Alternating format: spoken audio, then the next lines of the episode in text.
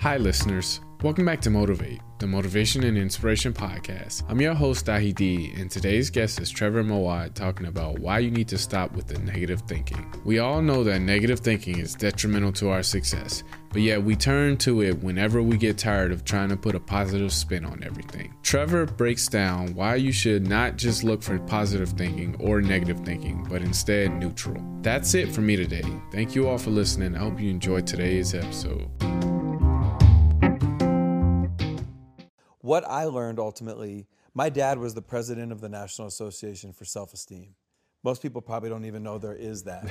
and he was one of the first authors of Chicken Soup for the Soul. So, for anybody that's probably above 35, that they would know that. But the power of positive thinking never resonated with me. And when I was young and I was 18 years old and I dropped out of college and I was diagnosed with an initial diagnosis of cancer, and it turned out to be shingles and a number of other things. I did start to understand quickly that, well, I don't know if positive thinking works all the time and that the data is anecdotal. I do know that negative thinking does work and it works negatively. And one of the things is I would start at Alabama and I would start with the Jacksonville Jaguars and I would start with the Miami Dolphins. I started to realize, and even looking back to a young age, that nobody wants to be told to be positive.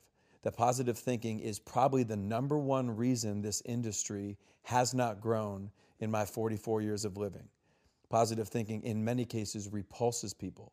You're telling me to be positive and I'm going through a divorce. You're telling me to be positive and I threw three interceptions. You're telling me to be positive and I got to deal with this president. You're telling me to be positive and I got this current situation. You're telling me to be positive and I got this health situation. So then what's the alternative? Well, the alternative has always been negative. So when we would get to the University of Alabama, you have a this finite window of time. How long could you influence? Um, everything comes down to influence. Would you agree? Yeah. Whether it's your family, your kids, whatever the circumstance or the situations. So the NCAA gives you 22 hours to influence your players over a week. And so when you look at the human performance, you look at nutrition, you look at strength and conditioning, you look at fatigue science, you look at all these different things.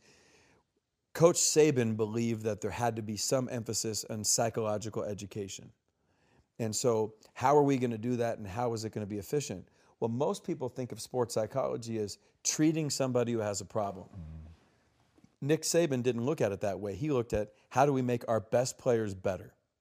How do we take great players and make them greater? And then how do we have an educational platform for all 120 players? And a college football team is a business. It's 120 employees, and you lose 35% of those employees every year and it's an EBITDA driven business where when you succeed, you get more sponsorship. Mm. And as you get more sponsorship, you make more money. And as you make more money, the school makes more money and everybody benefits. And it all happens from winning. But if your best players leave every year in that 35% and they take their great behaviors and their great habits and their great mindset with them, then you're in trouble. So you have to develop programmatics. You have to develop a system. I mean, you look at Quest and what you guys did that ultimately when you were going to sell it or you're going to evolve, that there had to be if we're going to create the ultimate metabolic type of food or we're going to limit like the recipe has to be the same so you're not the only one that can cook it mm. so ultimately psychologically we had to come up with a plan for everybody i think that learning how to meditate and regulate your breath is important but to me i think that's ap chemistry and we need an eighth grade version where we just know okay that there's a, a, a, a table of elements mm. and we need the basics and, and so that's what we did. When we started to study, what we learned was that negative thinking was the most powerful element that our players were combating. That negative thinking was weaponized, weaponizing them against them. So, how's negativity carried? Well, is it your internal thoughts? Well, if you're dealing with trying to change internal thoughts, then you got to go to affirmations and you got to go to imagery, you got to go to visualization. Very difficult skills. Well, we started to look at the externalization. Well, if somebody says something out loud, it's 10 times more powerful than if they think it.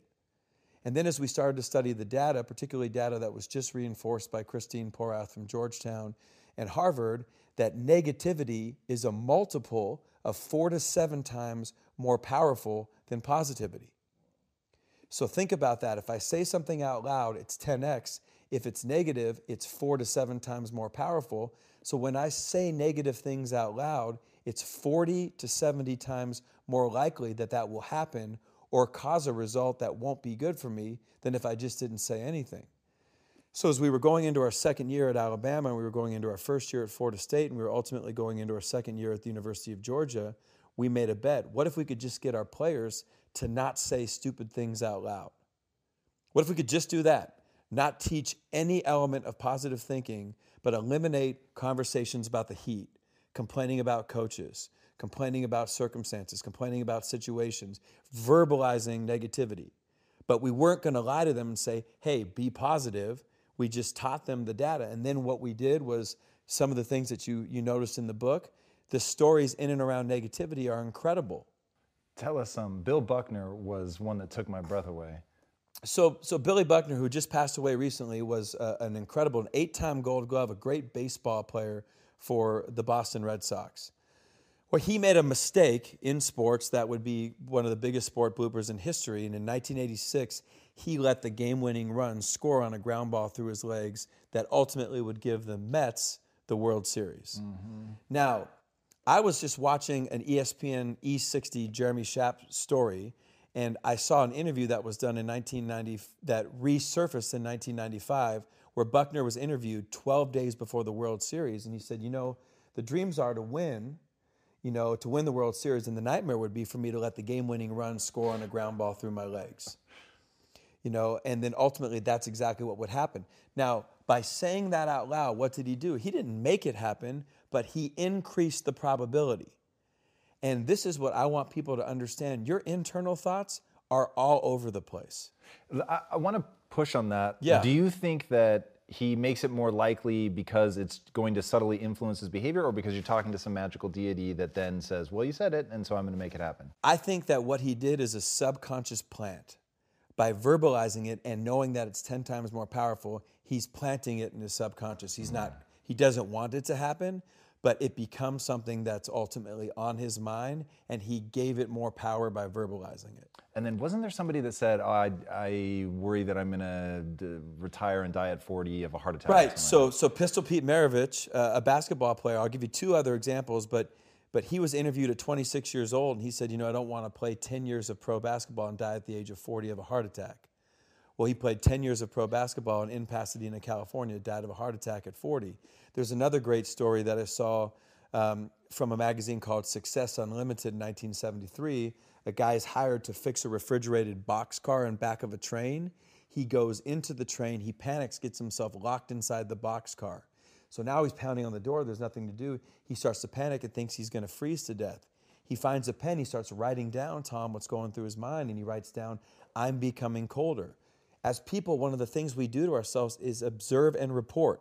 I'm not playing well. I'm having a bad day. We're having a bad quarter. My marriage isn't going well. We observe and report. Still colder now, he writes. Nothing to do but wait.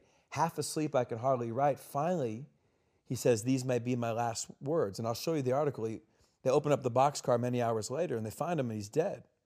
But the temperature inside the boxcar was 56 degrees. That's so crazy.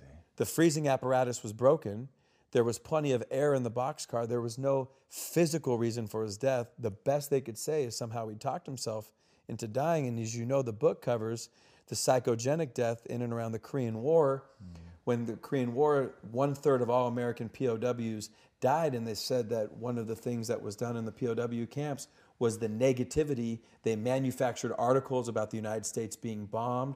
They withheld all positivity. They didn't give them any mail. Believe it or not, there are like uh, regulations for POW camps throughout the world. And ultimately, they filled up these healthy American soldiers with all this doubt. A priest would end up calling it give up itis, and healthy American soldiers over a period of days would walk over to a corner, sit down, and die of broken hearts.